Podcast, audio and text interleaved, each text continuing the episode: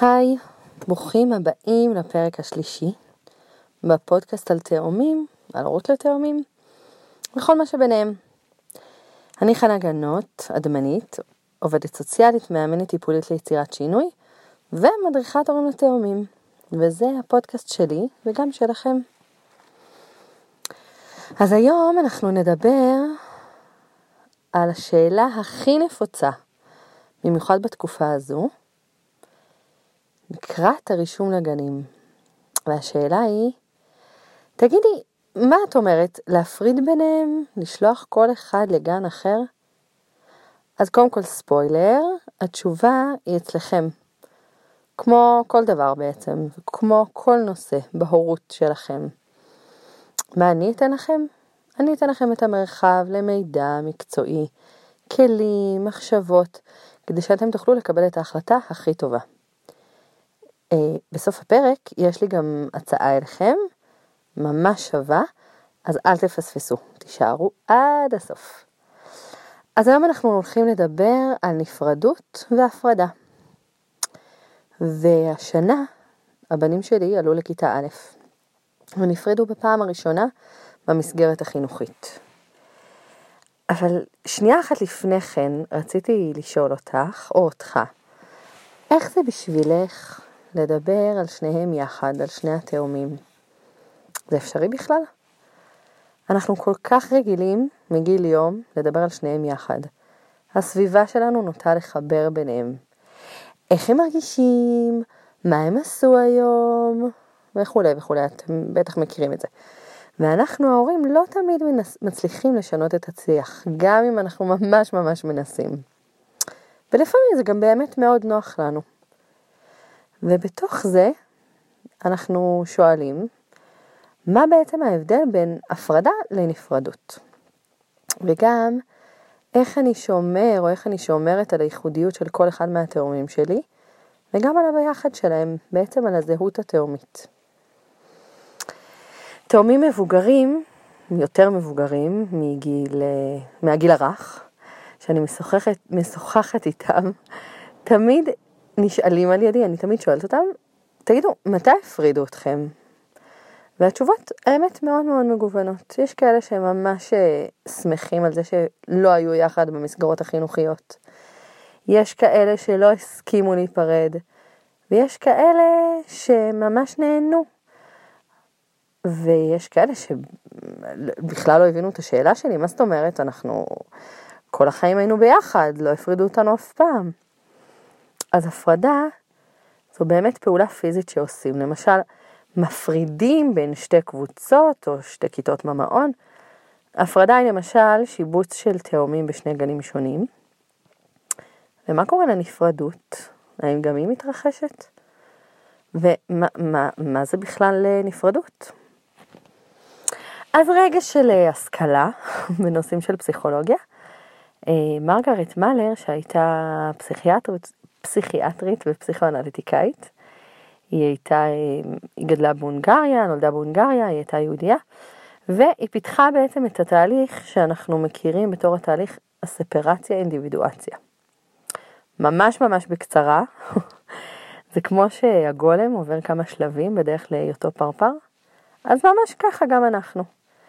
בהתחלה אנחנו מחוברים, או התינוק מחובר לאימא, בצורה מאוד מאוד מגובשת, של אחד. התינוק והאימא גוף אחד הם, ובהמשך, בהדרגה, אנחנו, התינוק, מבינים שיש את העולם ויש אותי. אנחנו שתי ישויות נפרדות. זה כמובן קורה במהלך של, בתהליך של כמה שנים, לכל אה, אה, תקופת זמן בהתפתחות יש שלב, יש גם שם לשלב הזה. ממש שווה ללמוד על זה ולהרחיב, אבל לא כאן. השלב האחרון בנפרדות, דרך אגב, הוא שלב ההתגבשות העצמיות, והוא מתרחש סביב גיל שנתיים וחצי שלוש. זה בדיוק השלב שאנחנו רואים שהילדים שלנו נורא נורא רוצים לעשות לבד, ונורא רוצים שנסמוך עליהם. ובשלב הזה הילד, או הפעוט, מבין ומכיר הרבה יותר לעומק ביכולות שלו, בכוחות שלו, במה הוא אוהב, במה הוא פחות אוהב. והזהות העצמית שלו ממש ממש מפותחת, או בעיצומה. ומה התפקיד שלנו ההורים?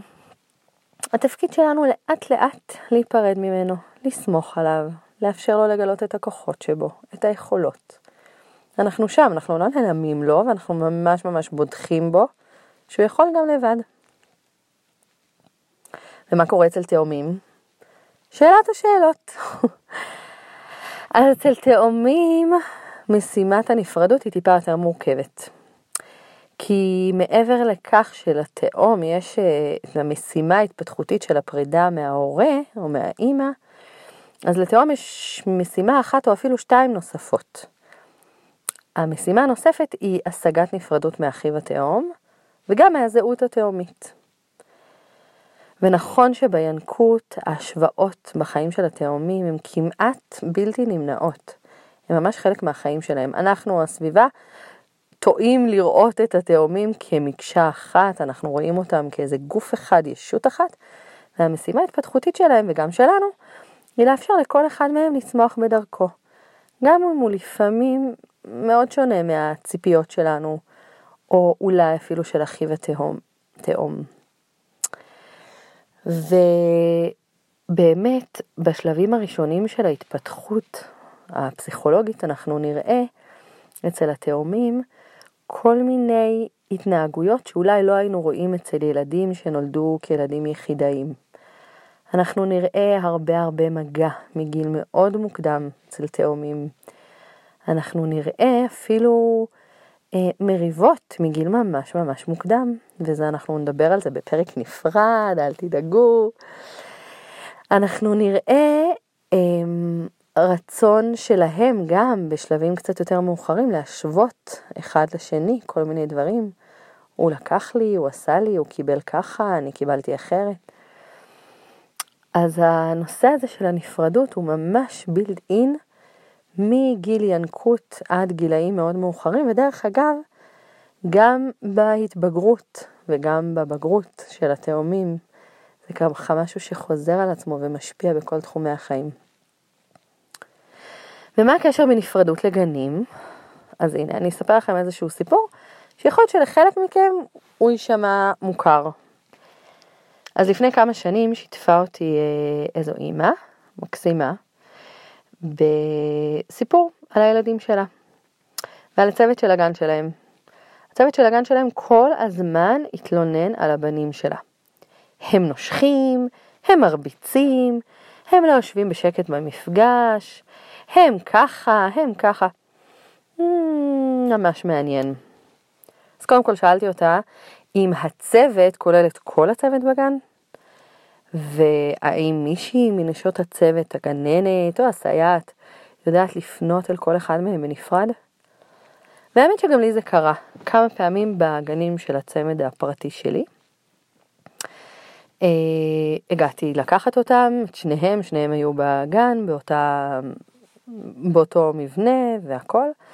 ובסיום היום, הגננת, זה בדרך כלל הייתה גננת מחליפה, למשל גננת של הצהרון, או משהו כזה, כי הסייעות והגננת כבר הכירו את, ה, את הדפוסים או את החלקים המיוחדים שקשורים לתאומות.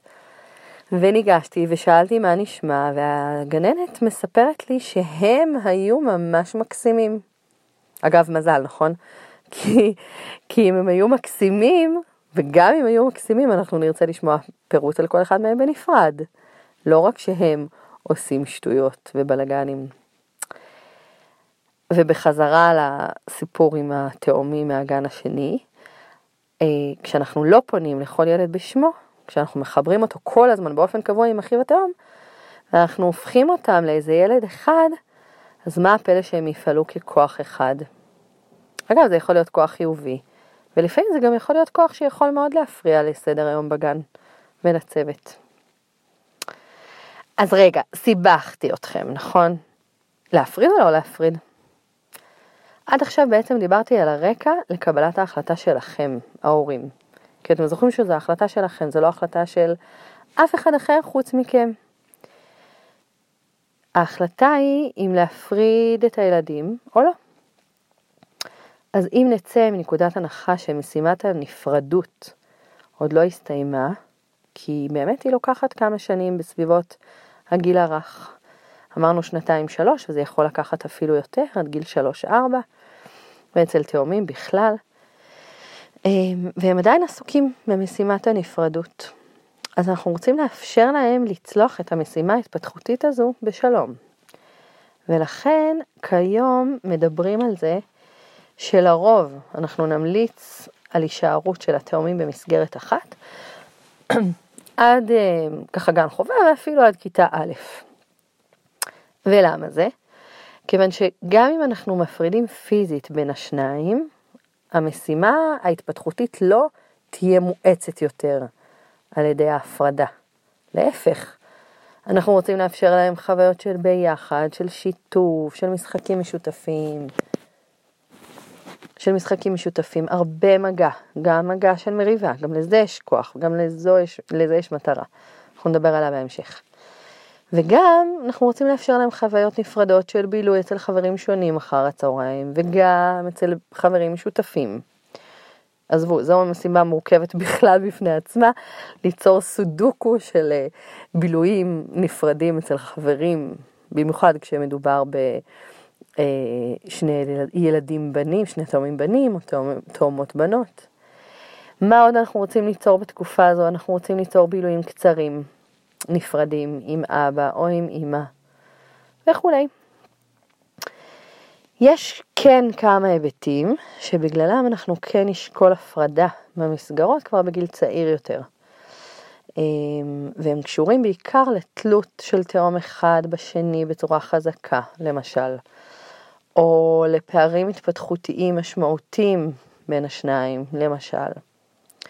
ובכל מקרה, בכל החלטה אם להפריד או לא, אנחנו נערב את הצוות החינוכי בתחילת השנה, בזה שיש לילד או לילדה שלנו אח תאום.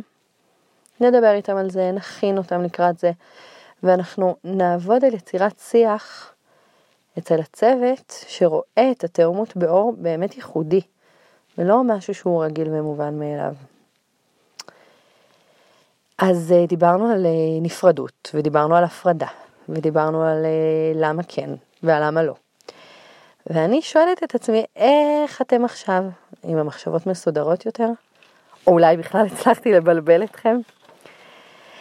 אני מזכירה קודם כל שהפרקים האלה, ובכלל הפודקאסט הזה, הוא טעימה מעולם שלם ומופלא של תאומות ושל תאומים, והנושאים שאני מביאה לכאן באמת נועדו לפתוח פתח, לעורר את המחשבה שלכם אולי לכיוון אחר, וגם ליצור אצלכם תחושות של נורמליות, של נרמול, אה, להבין שאתם חלק ממשפחה גדולה ומשמעותית. ואני מקווה שאתם מקבלים ערך. ועכשיו, להפתעה שהבטחתי בתחילת הפרק. אז לכבוד הפרק הזה, ולקראת הרישום לגנים שמתחיל ממש ממש בימים אלה, אני מזמינה אתכם, הורים שמתלבטים לקראת הרישום, אם לרשום את התאומים באותה מסגרת, או אולי להפריד, צרו איתי קשר בקישור שאני מצרפת אה, למטה, ותוכלו לקבל שיחת ייעוץ טלפונית של חצי שעה ממוקדת בדיוק בסוגיה הזו. העלות של השיחה הזו היא 120 שקלים בלבד, ואני מאפשרת את השירות הזה לתקופה הקרובה של הרישום לגנים ואולי גם קצת אחרי.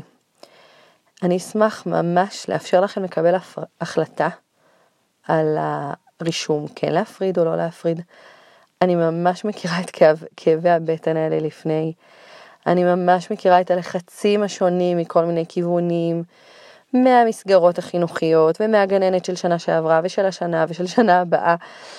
אז בואו ננסה לברר מה בדיוק נכון עבור התאומים שלכם וגם עבורכם, כי יש עוד כל מיני שיקולים, גם טכניים, של מרחק וכולי, שלא הזכרתי כאן.